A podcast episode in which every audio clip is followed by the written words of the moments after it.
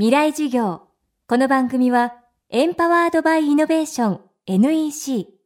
暮らしをもっと楽しく快適に、川口義賢がお送りします。水曜日、チャプター3未来授業。今週の講師は、歴史学者、北川智子さん。アメリカの名門、ハーバード大学で教鞭を取った経験を綴った著書、ハーバード白熱日本史教室はベストセラーになりました。現在はイギリスのケンブリッジ大学ニーダム研究所を拠点に活動を続けています。カナダ、アメリカ、イギリスと自身のキャリアを積み上げる中でがむしゃらに勉強や研究に取り組んできたという北川さん。課題やプロジェクトに取り組むとき、あるメソッドを取り入れているそうです。未来授業3時間目。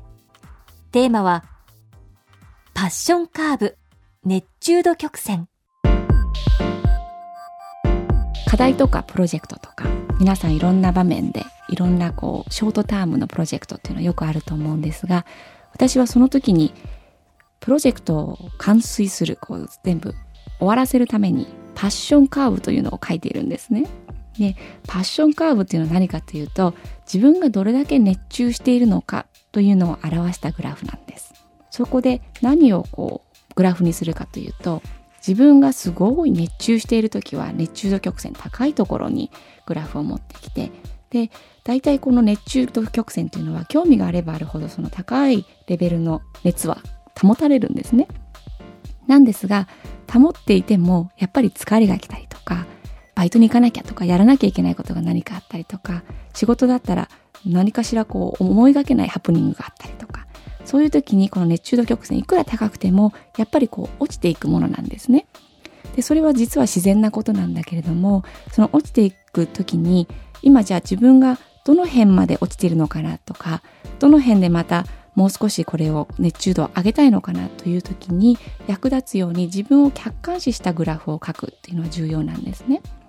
なので最初にこう書いてる時は熱中度曲線すごい高い熱があってでただみんなやっぱり一旦休んでしまう。で一旦休む時にああ僕休みすぎたなとか私はもうできないんじゃないかと思ってちょっとこうみんな迷ってしまう時期っていうのはあると思うんです。なのでそこ一旦休むというのはまあ体力とかそのいろんな事情があって休むのは仕方ないとやっぱりみんな思ってほしくてでこのパッションカーブが有用な点はこれをじゃあ再びやり遂げようと思う時に自分がどれくらいの熱があるとこまで持っていけばいいんだろう。そのモチベーションをグイッと上げるために書いてみるといいと思うんですね。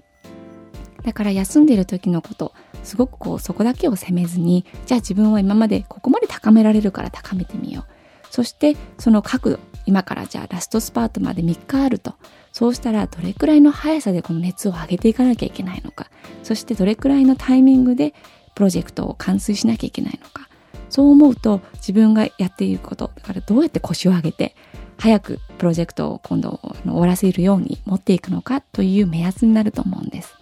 なのでこのパッションカーブ自分を客観的に見るためのツールとして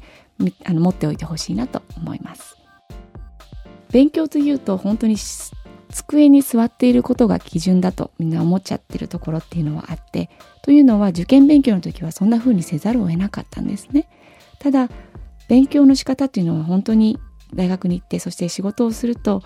違ってくる。でやっぱり自分がどんな風に打ち込めるかとか集中力を保っていくかというのがキーポイントとなると思うのでそういう意味で長く続けていける学びの方法。自分を知っていって自分を責めすぎずにいい方法をどんどん編み出そうという心構えにつながるといいですよね。未来授業。